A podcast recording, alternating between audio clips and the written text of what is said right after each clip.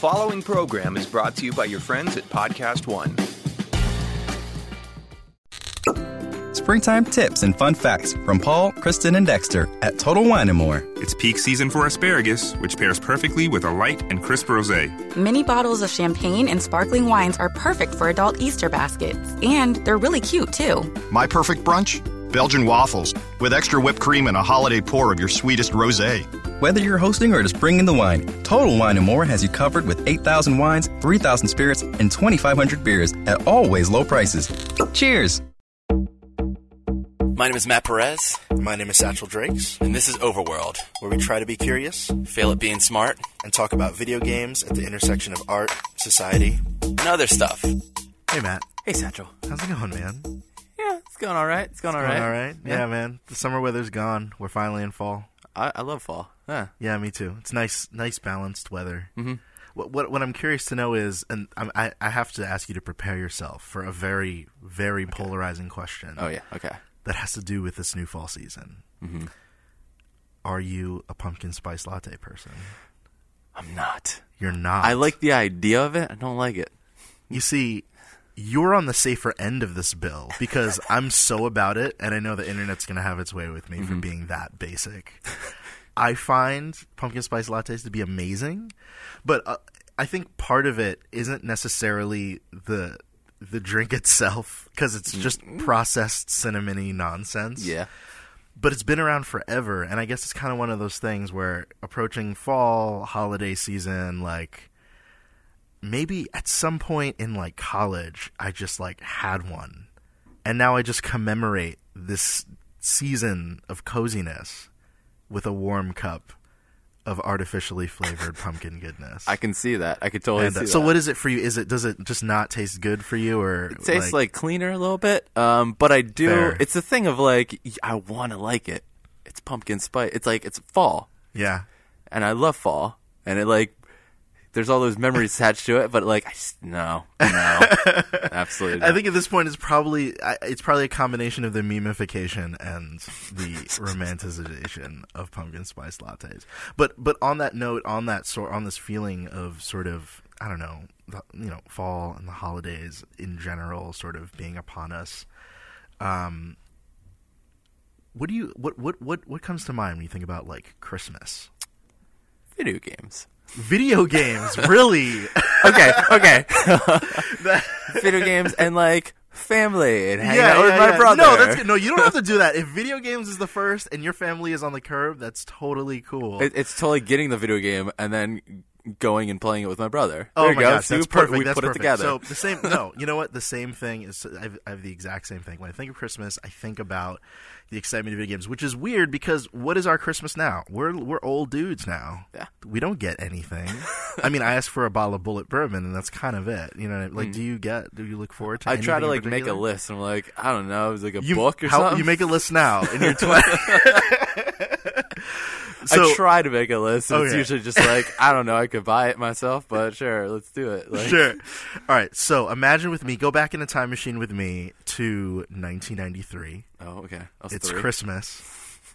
You're looking underneath the tree. At least I'm looking underneath the tree, and I see a big old box. First thing coming to mind: game console. Right. mhm. This was the year that I received a Sega Genesis. Oh, nice. did, did you get a? Did you have a Sega Genesis? I had a Super NES. Okay. All right. Cool. you know, you could just stand over there, in the corner over there. I'm sorry. Um, no, I'm sorry. That's totally fine. I had a Sega Genesis. I didn't even get the experience of having the big box. I, I, I had a smaller box. I was like, I'm gonna earn this, right? So like, I opened a smaller box, and oh my gosh, the first world privilege right now is just like out of control. but I opened up, I opened up the smaller box, and I saw uh, I got a controller for the Genesis. So I was like, oh. all right, well, we know now what's Yeah. going on. Slash 2020 hindsight, mom and dad, you guys should have set that aside. but don't listen to this. But Lessons learned. uh, yeah, lessons learned, live and learn. And um, I got a Sega Genesis, and the Sega Genesis was a monumental console, sold over three million units. It's in everybody's mind when you think about video game nostalgia. Officially retro. Um, mine in particular came with Sonic Two. Um, did you play Sonic Two? Much later in my life. Much later. Okay, cool. But you but you played it. I played it. I played Yeah. it. I played uh, Sonic CD on the Windows 95 computer. Oh my gosh, me too. I had one of those like I was. It, I had the disc, the little CD-ROM disc. Yeah, well, I guess that was the point of it, right? That was the whole gimmick. that was a weird naming convention to name it the medium it's on, but whatever. Yeah. Um, for what, what were your favorite things about Sonic? Sonic Two, About Sonic 2. Sonic CD as well. Yeah. It's weird. I have a weird relationship with it, man. Sonic. oh shoot, we're about to get problematic. yes, we are. Start with the good. the good.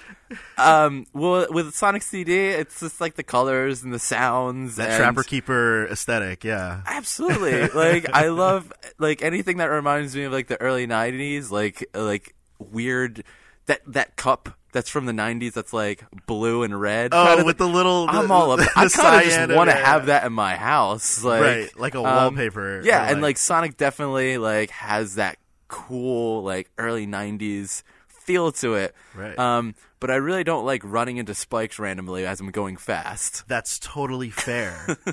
Would you believe there's a community of people that totally enjoyed that? A, a very big community of a people very that big enjoyed community that. of people that enjoyed that. So, I mean, Sonic was obviously like an amazing title. I mean, when uh, specifically, even just when Sonic 2 alone came out, we're talking about 400,000 copies sold in like the first week. And after that, like 6 million across the world. And I mean, this was just the second installment. Obviously, a lot of people play the first, the third, and the title kind of goes on for a while. Um, what were which which titles were your favorite considering you know I think so. I played Sonic CD as a kid, Mm-hmm. and I I- like I, I you know I, I I'm trying to think. I think I still love it. Like I, Okay. I, I really like that one. I, Um, I think that that's poignant that like your your favorite the one that you enjoy happens to be the one that's 2D. Do you remember the Sonic titles that came out after the kind of 2D era? do I remember? how, how could I forget? and what, what, did you have as positive an opinion of those? no. No. so, as any kind of Sonic fans remember, and for the people who don't, um, who, who who don't remember kind of what happened, the, the the world of video games as we knew it transitioned into 3D because it became a consumer accessible technology to use polygons instead of sprites, and with it, uh, we got this design problem um, with the Sonic the Hedgehog series where they needed a way to reconcile this concept, this mechanic of moving fast, like all over a stage, uh, in a 3D space instead of a 2D. And it's very different moving back and forth, left and right, versus any kind of direction along the Z axis. And I think amongst the the evolution of other intellectual properties, uh, where they were sort of able to find other genres for them to fit inside of, Sonic had the biggest issue. So we had Sonic the Werewolf, Sonic swinging a sword, Sonic with guns, There's Sonic uh, with guns. Sonic with guns, uh, interspecies romance Sonic. Oh yes, that's a thing. That's not a joke. hoverboards racing Sonic, uh, which wasn't that bad. It was bad for the Kinect though. We don't talk about the Kinect. She- Yeah, there's- we don't talk so about many her. things She doesn't come mentioning we around don't talk about anymore, yeah. she don't come around no more. And they were all equally problematic. Fishing. Yeah, Sonic was that a thing? Yeah, the first three. Oh my god, are you serious? You're right. Yeah. Yeah, that was problematic. So probably the only good installment since then was Sonic Generations, uh, which was, you know, it was a redemptive title. It was admittedly ideal like fan service, and there's nothing wrong with fan service. Fan service is cool. Um, but it was mostly 3D remakes, and uh, there was really never a title since then that harkened back to the snappy 2D gameplay. I mean, there were some advanced titles in Sonic 4 air quotes I'm using right now, but they all kind of sucked. Did you get a chance to play Sonic Generations? I you ever it a shot? didn't. I, you know, it's one of those ones where, like, that's the thing. Like, my It was it was so far gone, right? Well, it was like, yeah, it's so far gone, but it's also like, um, it does look cool though. Like, I, right. it is like remakes of these old levels, but like it feels like they did maybe enough with the 3D parts where it's like we we have this new mechanic that we're using that's not you like walking around and looking for things in the dirt kind of thing, which Right. is like a thing you did. The, Right. Yeah. Oh, like you're talking about the whole Knuckles thing, and like, oh, that was yeah, a mess. But yeah, it was definitely. I was like, this actually might make me want to get a Sonic game. I, you know, I'm not great with uh with keeping up with things, so uh, I'd never played it. But So I'm not the only one who like in the Sonic Adventure like just didn't get. I didn't come here to look for emeralds. What is going on? I definitely remember enjoying. Yeah, so those games you played as like ten characters, which is so unnecessary. Just That's let me, right. just let me play as Sonic, and the Sonic stages, I think for the most part, they're a little clunky, a little bit because they're trying to em- emulate the old ones, which are very flashy and, and Right. everything's going crazy on the screen. Right. Tough to do that in a 3D environment, but it was like almost there. But then you know. It was like I oh, this is decent. Then you play as Tails, and you're like, Oh, right, oh, and you're like, all right. yeah. I think it was physics. Do you think it was physics? Like, it's sort of like here I can go really fast, but I have to like walk through a mall and talk to this lady over here, and like. It, it- they would send you through these like you'd have these speedy segments and then it would switch to platforming but you're falling off all the platforms because you're so you're such a slippery like you're Yeah. you have banana peels for shoes it was just This camera too has to follow you. the which- camera as well, which was strange. And really, Nintendo kind of nailed it with having. I mean, I mean, uh, you can't really compare like Sonic to Mario, but in general, like Nintendo created a like a controller that sort of operated as like a quick bug fix for shoddy cameras, which Oh, was having the little C buttons where you can kind of move around, Move the and- camera around. yeah, in, in a kind of way, it was it was sort of like, yeah, we're gonna get. It's almost like a bit of humility, like, yeah, we're gonna get this wrong. So like, here you go. You can feel like the power's in your hands. At least it feels that way. Mm-hmm. It's also think like um, see, we're gonna get to this because I played Yeah. Nintendo as a kid. Okay, go for it. Yes. Um, but like I, I remember like in the original Mario games, you can go very fast in those games. Yes. Um, the 3D ones slow like with Super Mario 64, which is like the big revolutionary title. Um, Mm-hmm. it definitely slowed you down a bit, and you could explore like it like. But it, it, it's still like you know Mario's like in the center of the camera uh, Yeah. of the screen, and also when you are going fast, it's not you know it's very simple like you're sliding and you have to move left and right a little bit you know and Mm-hmm. Yeah. not fall off the stage whereas like sonic a lot of it is about like you hit a bumper and you go and like And then sometimes when you're going, you can just put the controller down and you're still going. Yeah. Because it's actually a cutscene. yeah exactly yeah but that's like such a yeah it's like such a like strange integral part of it where it's like Right. how do we adapt that to three you know? Right. Yeah. It's almost like they they needed it. Oh god, it's sounding. I'm, it's not good. I'm sounding more and more disappointed as I'm kind of real. So what do you what do you feel here? Here, so you're a Nintendo Nintendo kid. What what do you feel Nintendo did right in the transition to 3D? That it, for for so for to keep it simple, like you know, Super Super Mario Super so like Super Nintendo Mario to Super Mario 64. Mm-hmm. Like I think there was. Um, I just said it, and maybe I never thought about this too deeply, but maybe it is a thing of like they let you, they slowed you down a little bit, and they let you explore the stages. And I think Mario was kind of suited to do that.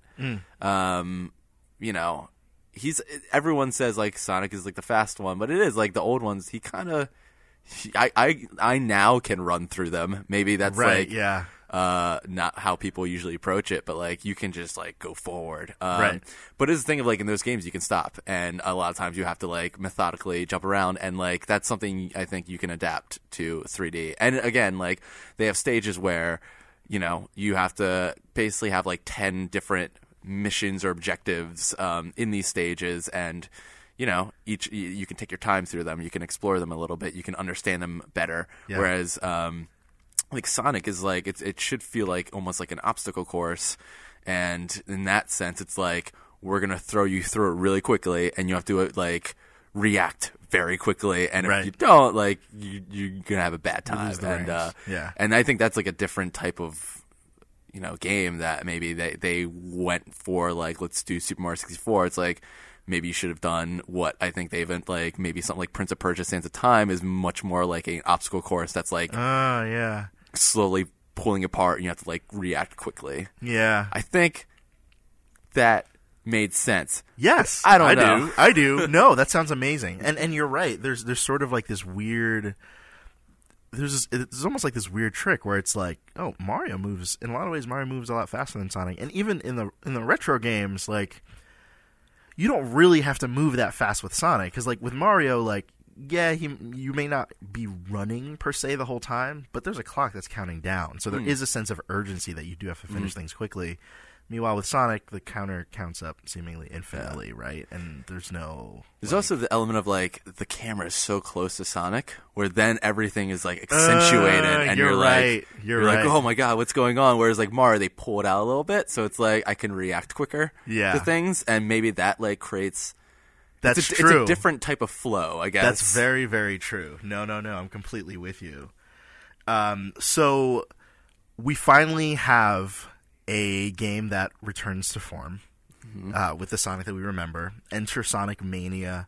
Uh, there's this guy named Christian Whitehead. Uh, he was a Sonic kid who became an independent game developer, and he ultimately ended up to ultim- to move with to move and kind of work with and partner with Sega, um, but in a very limited capacity. So he remastered Sonic One and Two and CD, um, our favorite, which I remember playing on like the iPad. and You can play it on like any iOS. I think he like the main port was like iOS and like I think Windows and and Mac, and then Apple TV or whatever.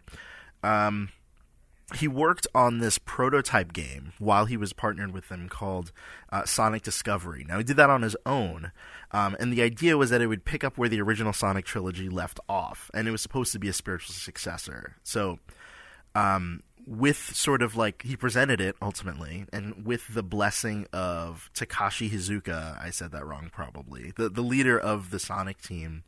Uh, Sega decided to develop this idea as a hybrid of both new levels and uh, a retrospective on some of the favorites that people have. So not exact remakes, but like close, right? Uh, the- yeah, remixes. There you go.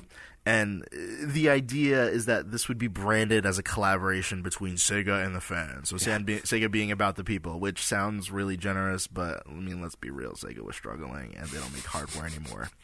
Anyway, the overview of this game you get to play as Sonic and Tails and Knuckles in the traditional 2D style. Um, it was developed to have graphical fidelity between. So it's supposed to feel like Sega Genesis, but it can't have graphical fidelity that looks more advanced than Sega Saturn. So they kind of had this true like you have to record you, you have to like make it in this like retro way, you know, what I mean? which I thought was pretty cool. Um, zone wise, it's a combination of a sequel and a best of. Uh, they're remakes of like Green Hill Zone, Chemical Plant, Lava Reef, Hydropolis, all, all those kind of like really like good ones that people remember. And uh, there are these new stages that feel and sound like they belong to the old ones. Um, so we both had a chance to sort of play this title, and I think the big thing about it has sort of been, um, does this satisfy the nostalgia that we have for this title. You know what I mean? Like, there's so many retrospectives on Sonic. There's so many retrospectives on the series and what it was supposed to do and how it did well and how it failed. And a lot of it is just fueled by nostalgia for this amazing thing at this certain amount of time. And what's funny about this nostalgia in particular, because a lot of video games is about nostalgia, is that um, it's about such a it's about it's really about three games. You know what I mean? Like there are some other games and stuff, but it's really about this small segment in time that Sega has really tried to hold on to and blow out and fail at. And this is their first like like populace approved success. Yeah. So uh, I'm curious to know what you what your experience was like with it, what it reminded you of that was cool, like It's almost like the same thing of why I like Sonic CD. It's like, yeah, they they got like the music right. It reminds me of the '90s, and Yeah. they got the the visuals right. They're like very they pop, and like there's a lot going on on screen, and there's a lot of fidelity there, and like.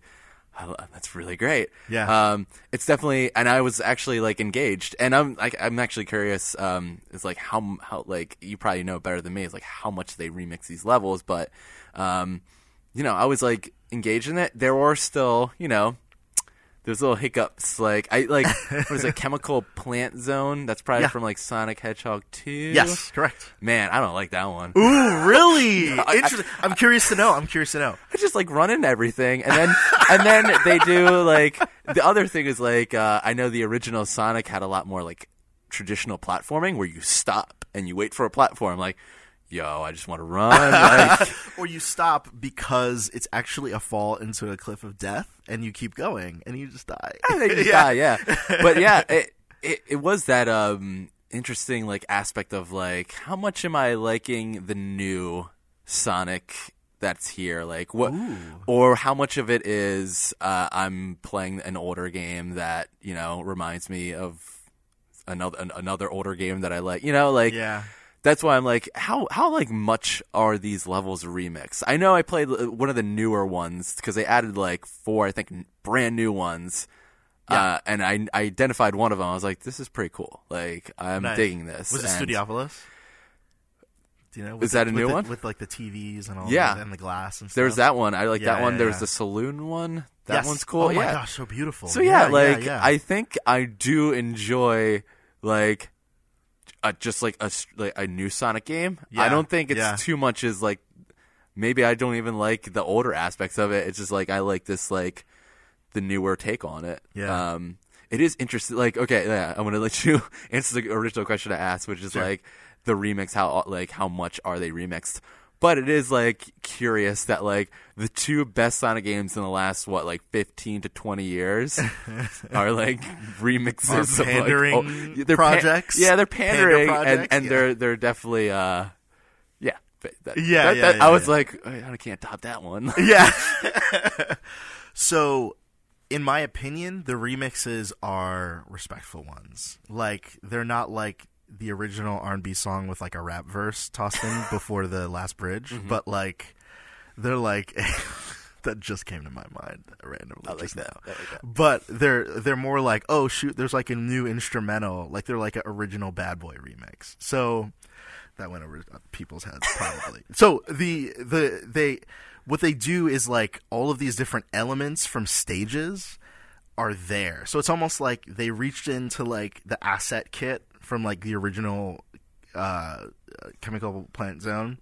Um, but they completely rearranged them. Okay. And some things are similar, like, oh yeah, I remember having to jump to that platform and then wait for it to reach the other side. You know what I mean? Or, uh, but the enemies, some some of the enemies are new. Like, actually, a lot of the enemies are new. You know what I mean? There are a lot of tricks that you don't expect, which is like part of the kind of like sonic language of game design that I think a lot of people lost. And um, you don't really know where you're going to go. You know, there, there's a lot of preservation of of things that nobody was paying attention to. Like everyone was so focused on Sonic and what he does, and not the stage and how it how complex it can be or how frustrating it can be. So, um, the, the the remixes are really good. I'll say that like so some of the things that kind of stood out to me that speaks to some of the things you said were um, staying away from the idea that it's just about keeping Sonic running. Uh, the 16 by 9 aspect ratio was really good because I mean, like you were saying earlier, how the screen was more zoomed in on Sonic, so there was really it was it was harder to really tell what was coming, and you can you make a lot of mistakes. I found having that aspect ratio actually reduced mistakes a little bit because the field of view is the same, but you have more on the left than the right, right? Um, and then 60 frames per second also like kind of adds to that. So we kind of had like hardware advancements that we didn't have before. Um, the placements of traps and gimmicks with like rings as lures, the, they created this like I can't believe you did that to me. That like that frustrates you, but for some reason the community loves. So like it's Oh, kind of yeah, like got me. Yeah, there's just a lot of people like their coffee black in that way. I guess that's all it is, right? You know what I mean? Um, there's a new but familiar events. So like there's this heli- the helicopter chase at the end of Chemical Plant Zone harkens back to like a battleship chase, and, and some people might call this like safe. You know what I mean? Because it's like, oh, I've done this before. These are just different coat of paint, but I think it's stuff that people really people really liked. Um, this the same thing kind of goes for enemies. Uh, a lot of attacks that we weren't expecting. Um, moving right is not the goal, and that's what I always felt set Sonic apart from other platformers. It's not I just keep moving right until I'm done. Yeah. It's like I'm gonna move left for a while. I'm gonna jump down things for a while. I don't actually know if I made a wrong turn somewhere, but I hope Yeah. I just run past the little spinny sign. You know what I mean? Um, that was soon a big thing. The new the new attack they added wasn't about flash the drop dash did you try that Yeah. did you find yourself using that like I was like, this is useful, and I forgot to use it. Use But it, yeah. I was like, this would be useful if I remember to do it. yeah yeah yeah It's kind of like in Splinter Cell where you, you can do like the leg, uh, like s- sit over top a hallway. I'm like, this Yeah. is cool. I'm never gonna use. it. yeah at, at, at this point it feels like our lexicon is so used to not having additional stuff that the fact they added it's like cool but That's i'm still gonna true. finish it you know Yeah. for someone new essentially what it does is you jump and it, it when you jump stationary and hit it, it just puts you straight into a spin dash forward. So the idea is that you can keep going fast without Yeah. having to wait. You know what I mean? Uh, so I thought that was pretty uh, valuable, I guess. Um, and in a Sonic 3 and Knuckles kind of fashion, the replayability with Tails and Knuckles and unlocking different parts of the stage by able by either being able to fly with Tails or glide with Knuckles is like a super like big thing. There are detractors. And what I'll say about the detractors is that um, I feel like these are things that they included because hashtag nostalgia, but what we learn about nostalgia is that just because it reminds us of an old thing doesn't mean it was necessarily good practice. You know what I mean? And, and uh, man, that sounds like I'm like slamming like the developer and what they did. I'm not slamming, but it's some. But I'm I'm making a point. I'm making a point of like carrying over everything in general is sort of like is not always safe because sometimes there are mistakes that people enjoyed anyway. You know what I mean? So, uh, and I guess for those, like, I think about the pilot plane stages where, like, you're Sonic standing on, like, a plane that Tails is piloting and, like, you press up to go up and down to go down and, like, you move around and, like, Sonic, like, looks up and crouches down. It, it always felt weird and it never felt like normal controls because you're not supposed to be controlling a plane. And having that in there was super weird. You fall and die, and it's just all sorts of kind of like uh, weird stuff. The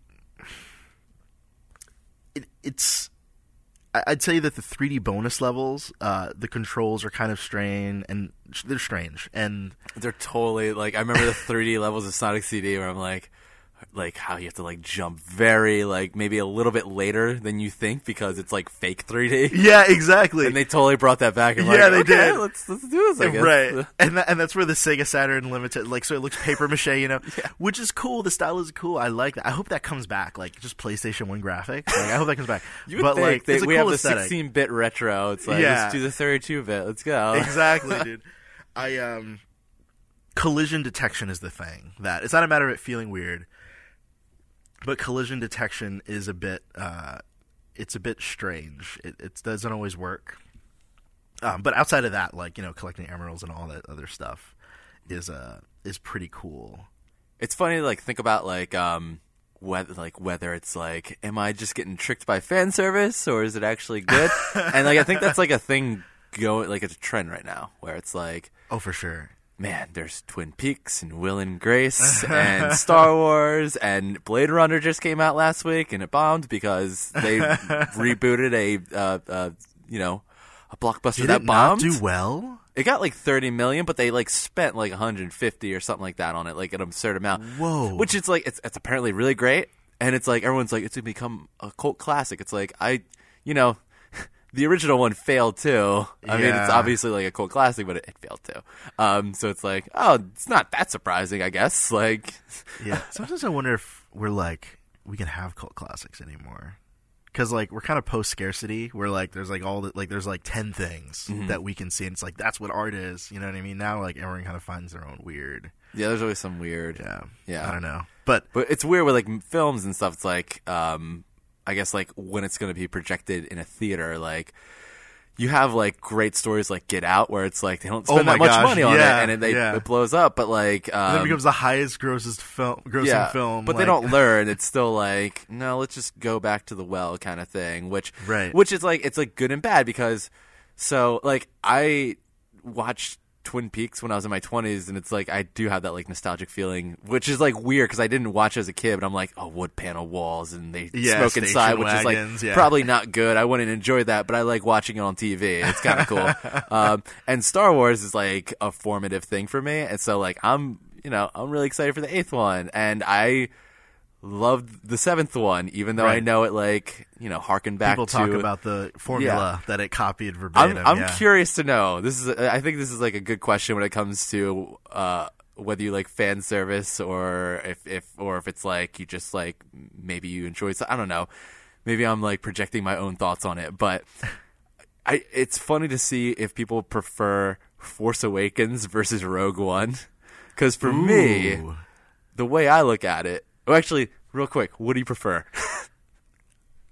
How dare you? what? How dare you do that? Make you pick one. Well, Yeah. okay, okay, okay, okay. It's, a- it's a I'm gonna- psychological question. I'm going to respond to your rude question Okay. with a Y splitter response. So, like, I just made up that term, but think about it. You'll know what it means. So, like, The Force Awakens, um, I 100% appreciate because of the sort of tried and true formula that it has that feels like magic still to this day. Mm-hmm. However, the revolutionary undertones of what Rogue One did with regards to storytelling, white hat versus, versus black hat, like like who's a good guy, who's a bad guy. Well, it all comes down to motive. Their casting, like all of these things, um, I feel like made it revolutionary and and therefore like amazing in its own regard. And it's hard to you see why splitter splits both ways. Like it's hard to. I'm trying to recover a really bad response. The the I, it it they really stand on their own. Okay. I am IMO. See, we're gonna we're gonna split here. Because I don't know. Um, man, I love Star Wars, but I don't know how much I liked Rogue One. And a lot of I.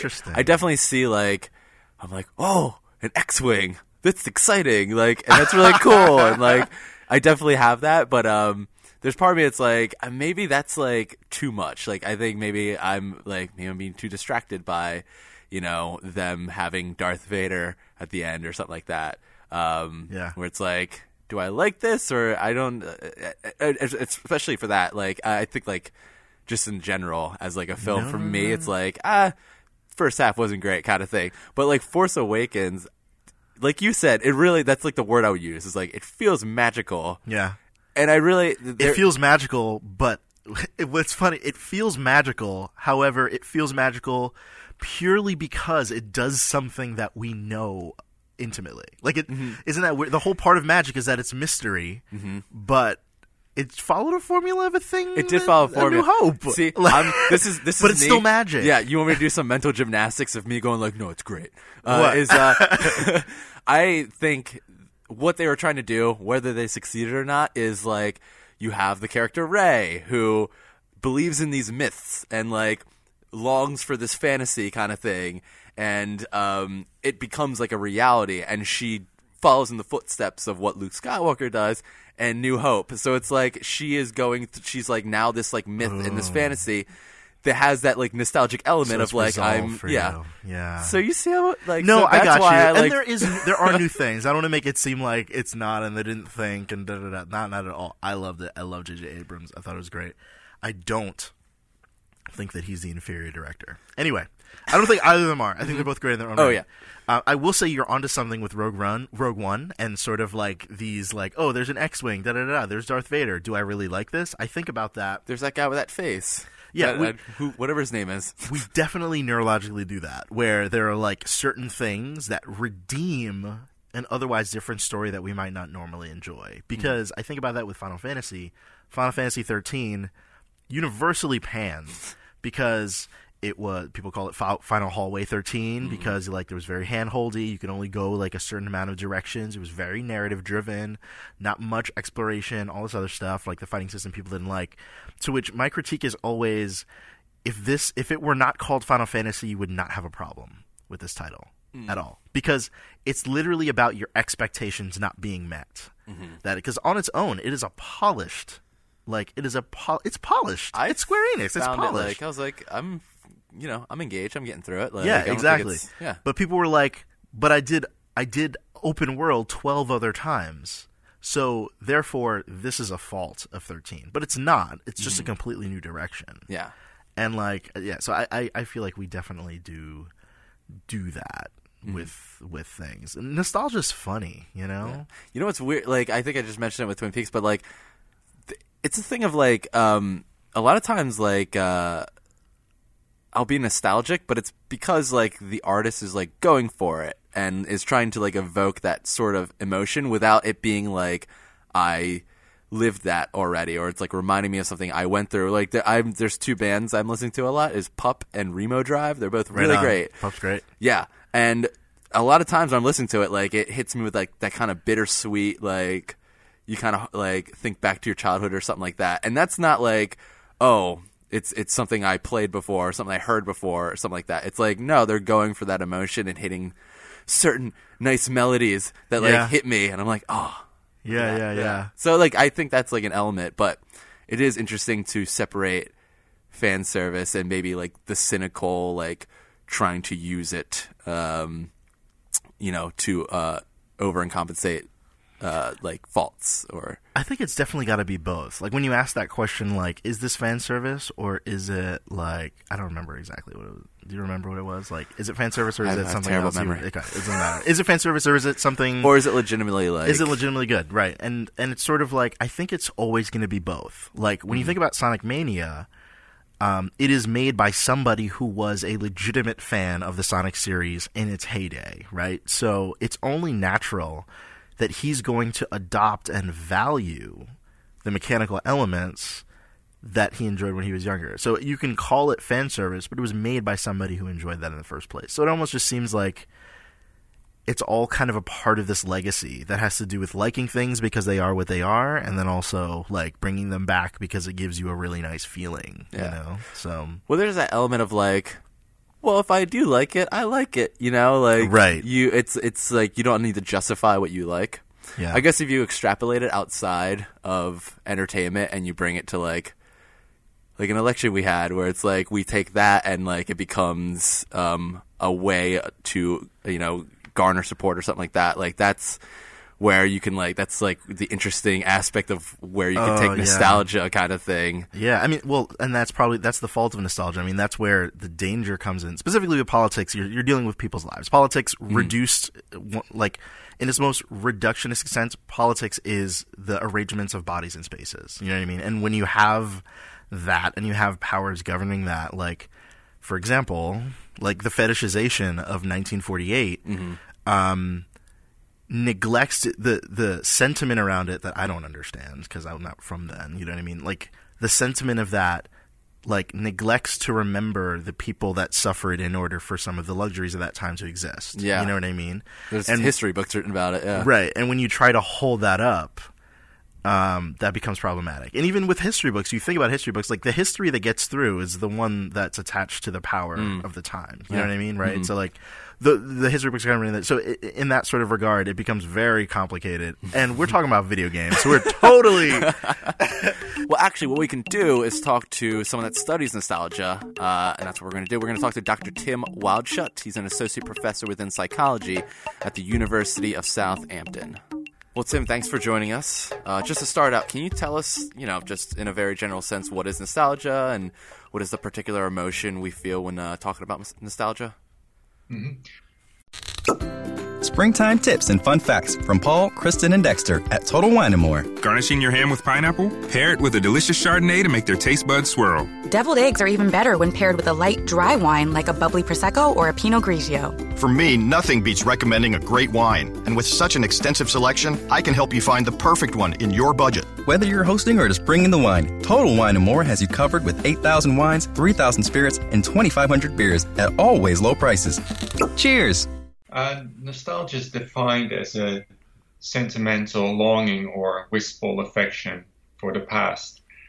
It's uh, an emotion that we experience when we recall past experiences, um, often ones involving close others and momentous events like weddings or births, graduations when we think about these events and recall them, we experience longing. Uh, we may even want to go back to the past. And as a result, we feel sentimental, most often happy, but with a tinge of sadness. Um, for for the the context of what we've sort of been discussing lately, um, we've been talking about nostalgia and its sort of marriage with uh, with video games. Now you don't need- you don't need to be well versed in like video games or play them themselves to sort of follow along, but um, we were we were kind of talking about a uh, a recent remake of this retro game that came out in the early '90s, and uh, the early '90s are retro, and uh, right, it's Tell me weird. about it.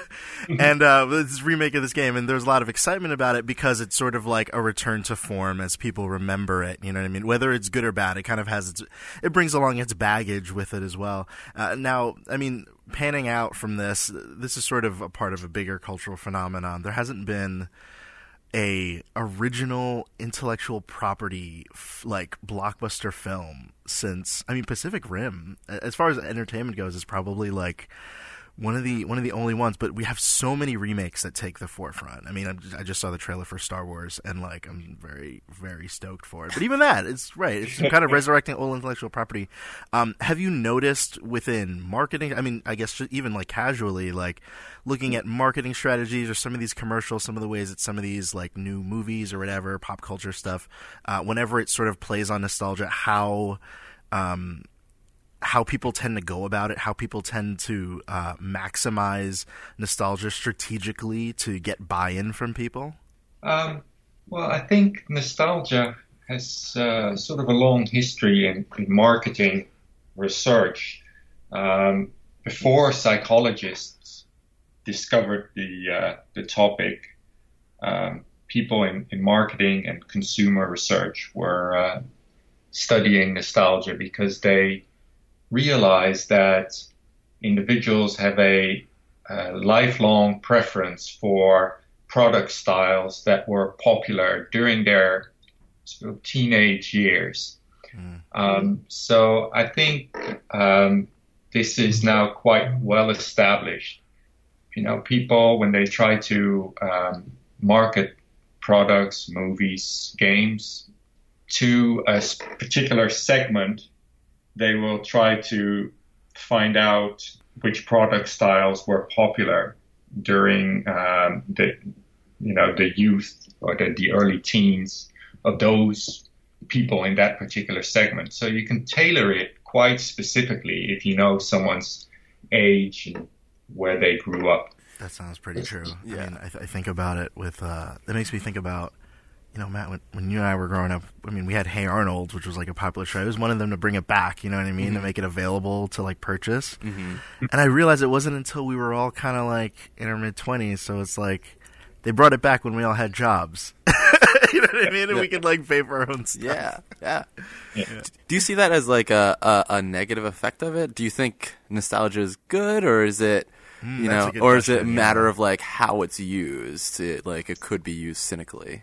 Oh yeah, it can it it can definitely be used uh, cynically, or it um, it's a powerful emotion, um, and it can be harnessed in in different ways. Uh, um, you know, it can be harnessed, um, for example, for nationalistic purposes, um, something that relevant, yeah, something many people would consider uh, a negative thing.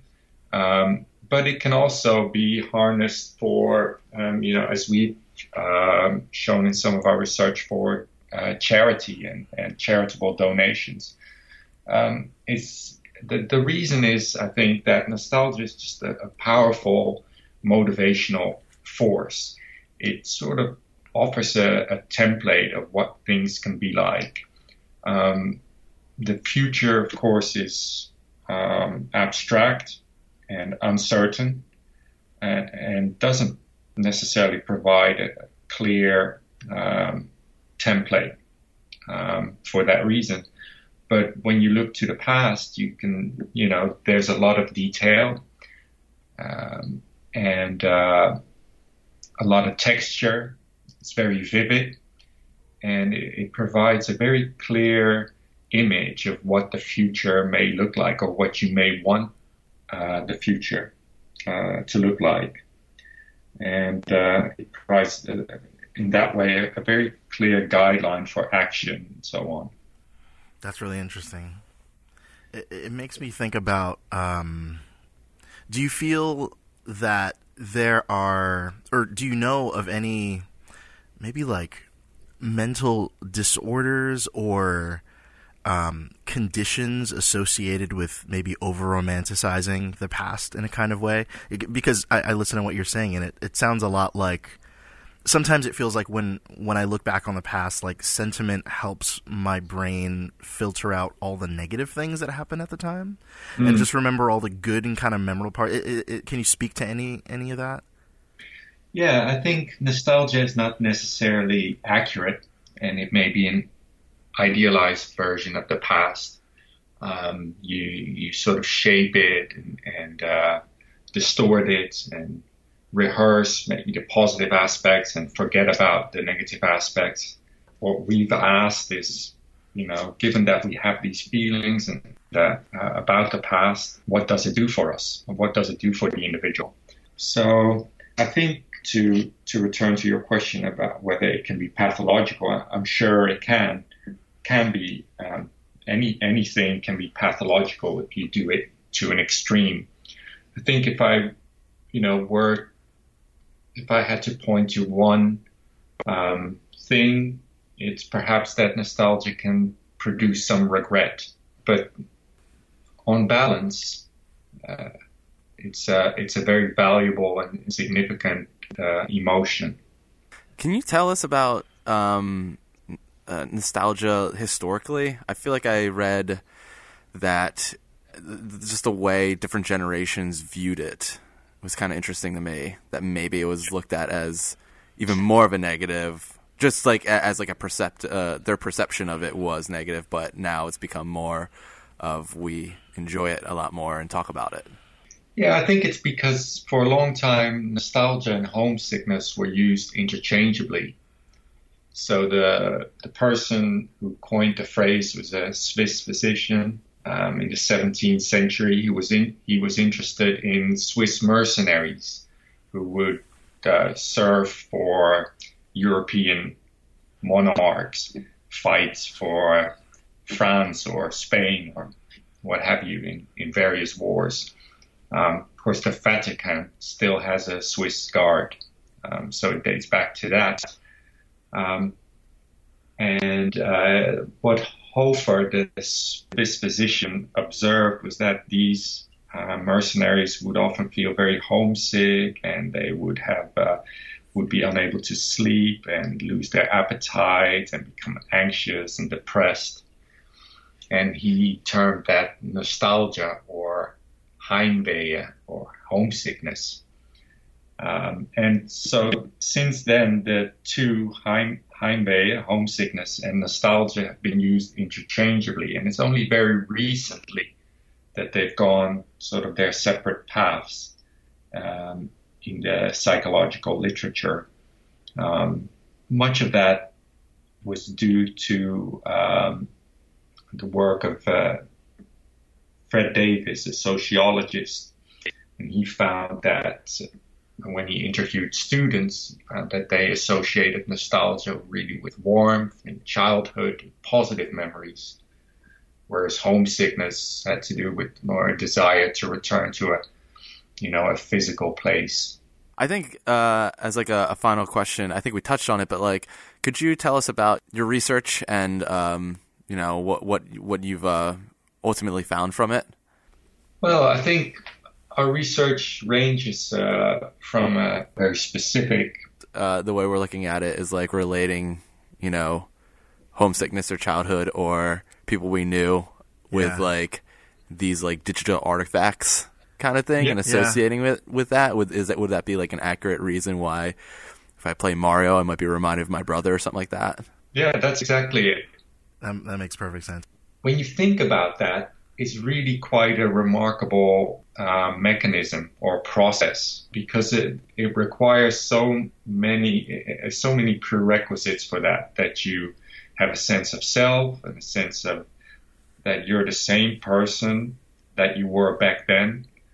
Um, so a sense of uh, continuity of the self across time.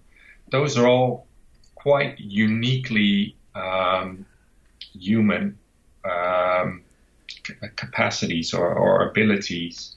When you play a game to imagine your brother is there with you, it's actually quite a remarkable thing. Yeah, I had a. I was actually just on a. I was catching up with a with an old friend in uh, L.A. and he was saying we were talking about different TV shows and he was saying like, oh yeah, I really wanted to uh, finish uh, Frasier uh, I never I never really got to like some of the, the, the last episodes, you know, before it ended. But I'm having I, I don't think I can actually do it because he had just got out of uh, a long term like maybe like a five six year relationship with with his boyfriend. He was like, that was the thing we watched together. So like when I watch it, it brings me to this place. And I think it's so funny how it has this grit, like it ob- on paper, objective. It's just a show, right?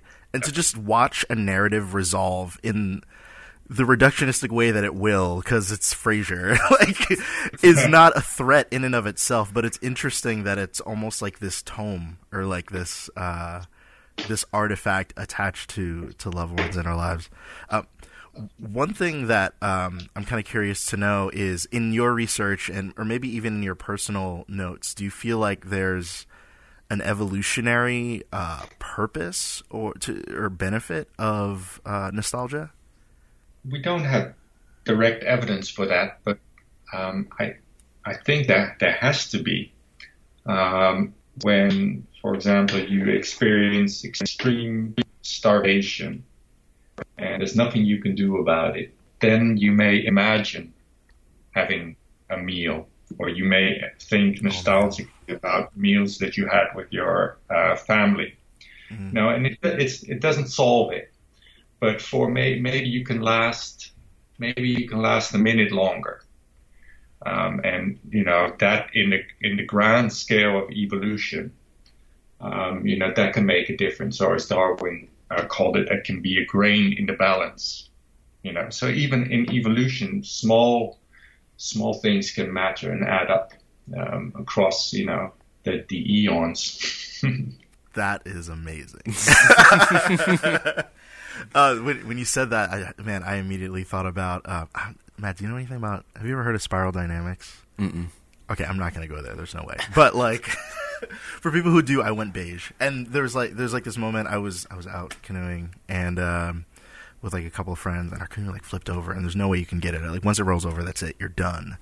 And we were out there floating on a flipped over canoe for like the whole day, like the whole day, and we're like waiting for rescue boats to come or whatever. Like nobody knew we was gone. It was this whole thing. I can't unpack all the details, and I won't make I, Tim. I won't make you sit through all of it. But um, I just remember towards the end of it, like maybe about like like nine hours into it, like just thinking about what it's like for my foot to be on a ground. It sounds so weird mm-hmm. and specific, like, but literally, it's like it's just like I just want my foot to touch the ground, and I started thinking about all these moments where I was just standing and like that was enough instead mm-hmm. of like yeah. hanging on the no. of the boat. And I wonder if there's just something about that type. Maybe not at all, but I think I like if I'm ever like uh, if I'm ever sick or something, I'm like I wonder what it felt like to be normal, like not right, not being sick and having a sore throat. It's yeah. like that would be great. Yeah.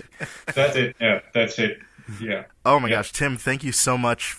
you've you've sent us in a in a poetic way. You've sent us down memory memory lane. uh, so many stories. Just gotta. Um, unfortunately, because we're we're restrained with time, we can't talk about. But um, and questions as well. This, this has been amazing. Thank you so much. Yeah, thank you so much. It was really enlightening. All right. Yeah, my pleasure, guys. Up next, Erik Kain and Paul Tassi talk gaming's new trend in generating revenue and driving gamers up the wall loot boxes. I'm Erik Kain. And I'm Paul Tassi, and today we're going to be talking about loot boxes, which are infesting every game you play now. uh, the concepts uh, kind of originated in mobile games, but since everyone saw that they make so much money, they have now been integrated into nearly all major console and PC games uh, for the most part, uh, even titles that already cost $60 up front. And some people are saying this is kind of the end of the world, and this is the companies, you know, being extra greedy and trying to milk money from players. Uh, another side, smaller side, sees this as a somewhat necessary uh, development based on kind of how games are made and how much they cost and stuff. So, uh, which which side are you on, Erik? Well, um, I think first off, let's let's just sort of talk about what what they are and how it works. What is the difference between a loot like loot boxes and sort of more traditional microtransactions? Yeah, that's a good question. So in a traditional microtransaction, you can just kind of see an item in a store, like a digital item that you want for your character for whatever reason, and just pay, you know, three dollars, five dollars, ten dollars for it. Um, and a lot of games have had that for a while, or you can buy kind of extra missions like downloadable content packs for ten or fifteen dollars. A loot box contains random items, so in that case, you are paying for the chance to hopefully get something you want um, from a rare drop. It it essentially works like a slot machine, but since you're winning virtual items and not actual money, it's it doesn't run afoul of actual kind of gambling restrictions in, in most regions. So that but it is gambling, right? It is. I mean, it, it is really is. effectively gambling. Uh, it is just you're not winning anything of value, so of, of true you're- value. You're It'd spending value money. you. yeah, you're spending money, and you're you're you know basically at a slot machine. It, it feels like a slot machine. Like in Overwatch, when I open that loot box and it it sort of shakes and then it explodes and there's lots of sound and light and all those little tokens go flying in the air. And if you see a yellow streak of light it means you got something really good. There is definitely that dopamine thing happening in your brain that's very very very much like pulling uh, the the lever of a slot machine right? Yeah, it is a lot like that. And I mean, I've, I've played some games where like there's a mobile game I play where you spin a crystal and literally the contents of the crystal spin before your eyes, and it that is how a slot machine works. That is literally it. um, Yeah. So in that regard, it does kind of offend people's sensibilities because they kind of feel preyed upon, but.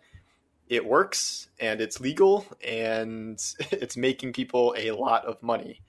So the, the question usually comes down to how it's handled, whether the stuff in loot boxes is something that kind of interferes with the game where you know if people can kind of buy enough boxes they're going to get more powerful and be able to beat their opponents or whether it's kind of just more items that don't affect gameplay like a skin for your character like a costume or something like that. And we're kind of all over the map at this point with who is doing what in terms of loot boxes. So it, it's a little bit of a murky conversation, but there are, there are examples of it being kind of okay and like not really a big deal, but then also many instances where it's like uh, that's kind of pushing things too far. Yeah, I find myself very conflicted over the question. I, I won't lie. I so I you know I've developed something of a you know an addiction to collecting skins in Overwatch.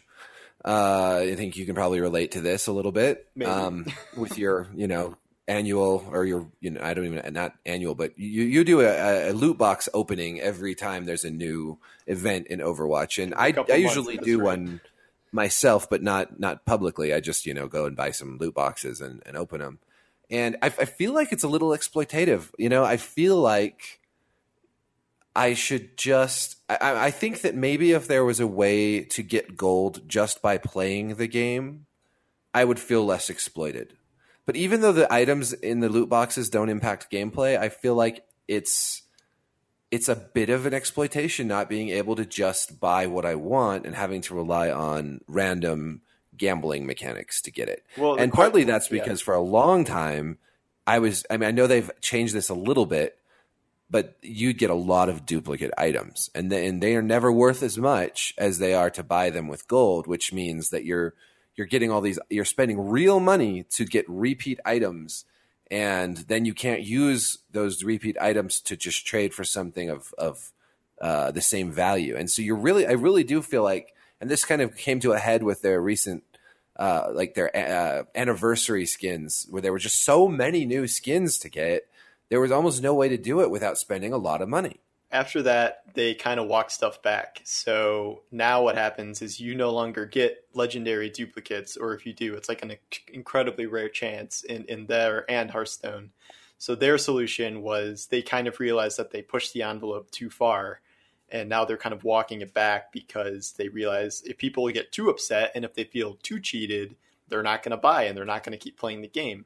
So there, there is a really kind of fine tightrope they have to walk. But now other games are starting to do really weird things where, I mean, the cosmetic question alone is, is one thing, but now we're getting to a game like Shadow of Mordor where it's a single player RPG. You're a Lord of the Rings dude going around the map, like killing orcs and making orcs work for you and stuff. But there's loot boxes in that game, and it's like, okay, well, what what's in the loot boxes? Like skins and stuff like that. And yeah, but also just the stuff you're flat out looting in the game. Like there are just weapons to use in single player, and you can get orcs, which are like really powerful soldiers uh, from loot boxes. And the, the game is, is pitching this like, oh, well, you know, you have options. Like you can find these things in game, or you can visit the you know Mithril store or whatever they're calling it.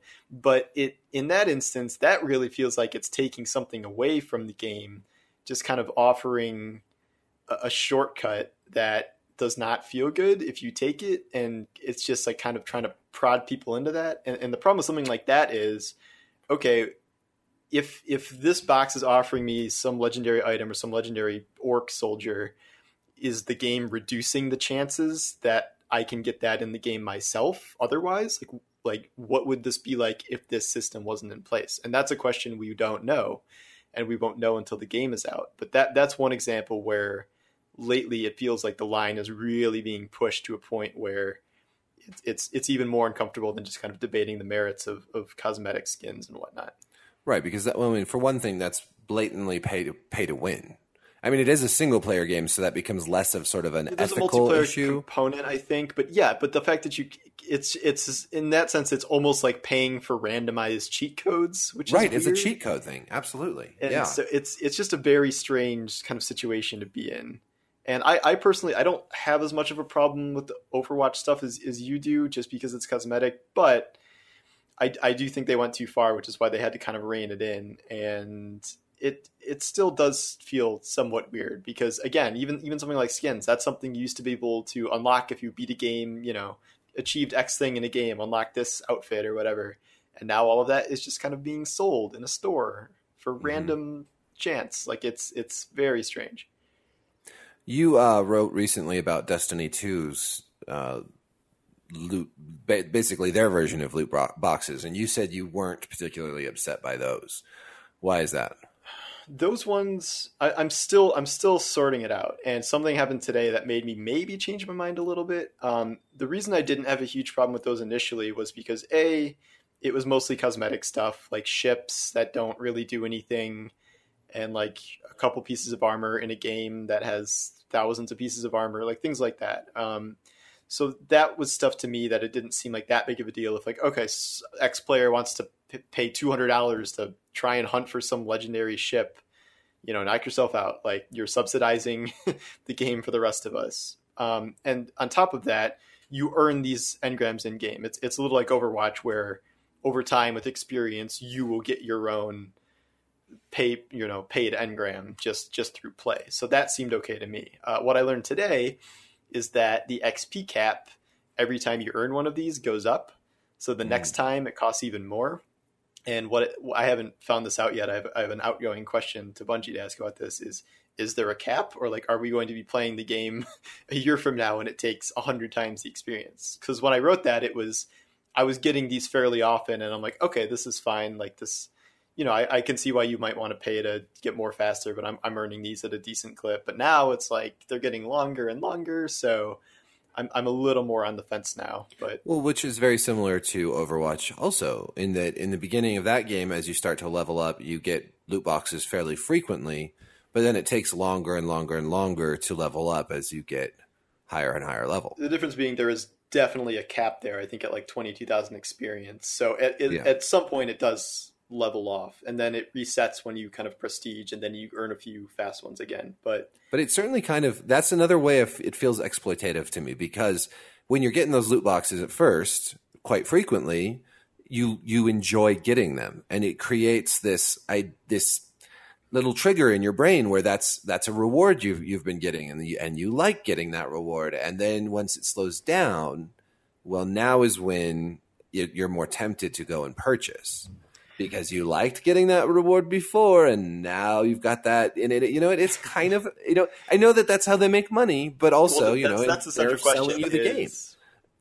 You know, like is is it like is it okay? Like, can they get away with it? And like, even knowing that it's kind of an exploitative system, like, can you blame them for doing it? And this this is what leads into the question of, okay, games have stayed sixty dollars for I don't know twenty years, fifteen years now, and but production budgets keep going up. There's inflation. Like game, costs to make games are astronomically high, particularly these big budget AAA games, which is now where you see all these loot boxes coming up. So now you have a company where originally we were having this debate about DLC, whether DLC was kind of mm-hmm. morally acceptable or whether people were carving things out of games to put into DLC. Now we've all kind of moved on past that and we're almost wishing for more DLC instead Yeah. of loot boxes because that was at least okay, you're buying a concrete thing. This is gambling. But the problem from the developer's end is, you know, you have a, a game like Destiny where Bungie can, I mean, they're still developing DLC, but, you know, are they going to spend thousands of hours and, you know, so much money building all these new levels and missions and blah, blah, blah, when they will probably end up making more money from loot boxes because they're A, really expensive, and B, kind of limitless for the, the top you know spending players that want to buy them. So it, I feel like this is spreading so quickly because it's so profitable, and we're talking about you know Blizzard and Overwatch and all that, and their digital revenues have just gone through the roof in the past year, and that is due to Overwatch loot boxes and Yep. Hearthstone. So from the player's perspective, the options are to not buy them at all and feel really left behind, but make a principled stand or just accept the system either by not paying and try to earn things normally or by paying and just splurging every so often if you feel like it. So that is kind of a heated debate within the community of what of what players should be doing, but it is clear what they are doing and what they are doing is buying these loot boxes regardless of what they're saying. Right. And I think so one one distinction that's important is that for Overwatch all the DLC is free. So if a new character comes out or a new map comes out or a new mode or whatever, that is all free of charge to anyone who's purchased the game. Uh, and their entire uh, revenue stream post you know post launch is based on loot boxes. Uh, the difference between that and something like Destiny or Call of Duty or a number of other games is that there there are paid DLCs for each of these games. So you know, Destiny will have Destiny Two will almost certainly have three or four DLC uh, expansions, and I guarantee at least one of those will almost be required to buy, like the Taken King was, if you want to keep playing the game, you know, with any sort of community around you. Uh, so, so it's a little for me, you know, it's a little easier to forgive the loot boxes in Overwatch, even though they annoy me sometimes, because I know I'm going to get all this stuff for free afterwards, anyways. Well, you can even get into some kind of murky territory with that too, because like, okay, so Battlefront Two is coming up, and that has they're like, oh, it's free DLC, and all the maps and heroes and stuff are going to be free from here on out because they got so much backlash last time about the super expensive season pass that essentially costs what 100 120 dollars to make the game feel complete with all the extra content. Yeah. The caveat is that the new monetization system is loot boxes, and not just loot boxes, but loot boxes that unlock. I don't know what they're called, but like some sort of specific perks for your character that are like the epic or legendary version of X move or you know whatever you can do in the game that you equip to your character. So that one definitely seems like that has the potential to be buying power if someone can spend a bunch of money on loot boxes and instantly unlock all the top tier stuff if they're getting lucky. So that's even with free LD DLC there, that's like uh, I don't know if that's going to work out. Yeah. Well, you never see. There's two huge sins for multiplayer games that that I can see, and one is pay to win. So anything, to, anytime you offer some sort of microtransaction, loot box, whatever it may be, where you can pay a little extra to get an advantage over other people in the game, that is a big no-no. The other one, which we see a lot of uh, in Call of Duty, is kind of the the poster boy here, is that paid maps DLC uh, splinters the community. So uh, every time the new DLC lands and there's new maps, only the people who buy those maps end up getting to play them, and then the community gets uh, gets uh, fractured and uh, ghettoized. And so there's these are two issues that are kind of something that all publishers have to think about. And so you know, with with uh, with something like you were just talking about, they're gonna they're gonna be able to avoid the fracturing and the splintering of the community, which is good, but then they they have they run that that pay to win risk, and so really finding the happy medium between those two. Again, I'm going to go back to Overwatch. I think they do a great job here. They do not sell anything that gives you an advantage in game. yeah, not do even they? don't even one thing. It's just skins and emotes and things like that. And better, that may be, better camouflage using certain skin, but yeah, that's not. And there's not really camouflage in Right. Overwatch, though. I mean, yeah, Soldier seventy six has a pretty cool like camouflage skin. I've got that one, but it just is fun to have those skins. And even when I complained about how they were or at one point implementing loot boxes, at least I never feel like someone is buying their way to the top, and at least I never feel like I'm going to be left out of the community because I don't have those maps. So, you know, if I were to hold up an example of a pretty good system, it would be Overwatch. And most other systems have one or uh, the other of these flaws. Like Call of Duty, it has loot boxes that I think are mostly just uh, uh, cosmetic stuff.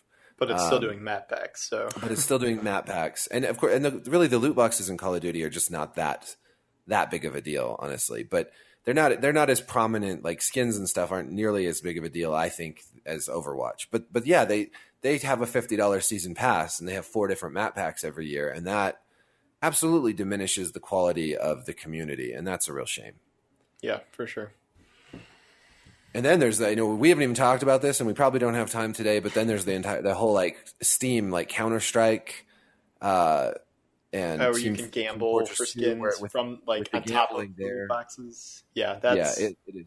That's a whole other Honestly, level. Where I think I think that's been mostly shut down at this point, which is good. But that is kind of the natural evolution of this sort of mm-hmm. thing, where eventually it does can like when when you're able to transfer items between people, then you get a black market and like kind of off-book gambling for those items, which is a whole that that is very clearly like way over the line and something that was so over the line even Valve itself had to shut it down. So that was hopefully we don't keep seeing more of that, but I would not be surprised. Well, and and I think another interesting, um, not quite the same example, but uh, Diablo three when they when that game launched had a you had the ability to you know get loot and then buy and sell loot within the game the to other house. players. The auction the house, heartbreaking yeah. auction house, yes, and that and that it, was a problem because that wasn't loot boxes. That was just microtransactions where you just pay X dollars for X item in this virtual auction house. And Blizzard's idea there was to combat black market selling that was going to happen anyway, but instead it created a game where you could just buy stuff instead of killing monsters and playing the game, and that was always the more efficient thing to do. So it ruined the game for about a year and a half until they just decided, forget it, like we're killing it, and you can no longer trade items, and it made the game ten thousand percent better. yeah, and so this is a good example, I would say, of just how risky any kind of revenue stream system can be to the game. I think you can look at a lot of mobile games also and just see that a lot of times the, the inclusion of microtransactions changes the way a game is even designed and played. And and so that's the real risk i think also is that these games the, the inclusion of loot boxes the inclusion of this kind of system of can affect how the game itself is designed. And and it can it can be it, once it becomes the point of the game which is the case with a lot of mobile games it it can break those games. And so it's it's something that i that i hope I really do hope that these developers and especially the publishers are thinking about and are being cautious with because it's a slippery slope. It is, but if they keep making as much as they've been making, I would not see too many 180 degree turns coming up in yeah, the future. Very, very slippery slope the more money they make. well, cool. Uh, uh, once again, thanks for listening. Uh, let us know what you think uh, about this subject, and uh, we'll talk to you next week. That's it for this episode of World. Thanks for listening. I'm Matt Perez. And I'm Satchell Drakes. If you'd like to get in touch with us, please reach us at overworld at podcast one. That's O-N-E dot com. And also you can reach us on Twitter. My handle is at Satchell Drakes. That's Satchel like a bag with an extra L.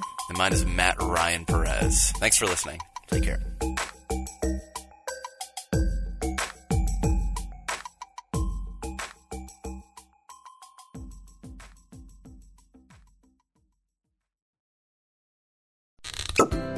Springtime tips and fun facts from Paul, Kristen, and Dexter at Total Wine & More. Garnishing your ham with pineapple? Pair it with a delicious Chardonnay to make their taste buds swirl. Deviled eggs are even better when paired with a light, dry wine like a bubbly Prosecco or a Pinot Grigio. For me, nothing beats recommending a great wine. And with such an extensive selection, I can help you find the perfect one in your budget. Whether you're hosting or just bringing the wine, Total Wine & More has you covered with 8,000 wines, 3,000 spirits, and 2,500 beers at always low prices. Cheers!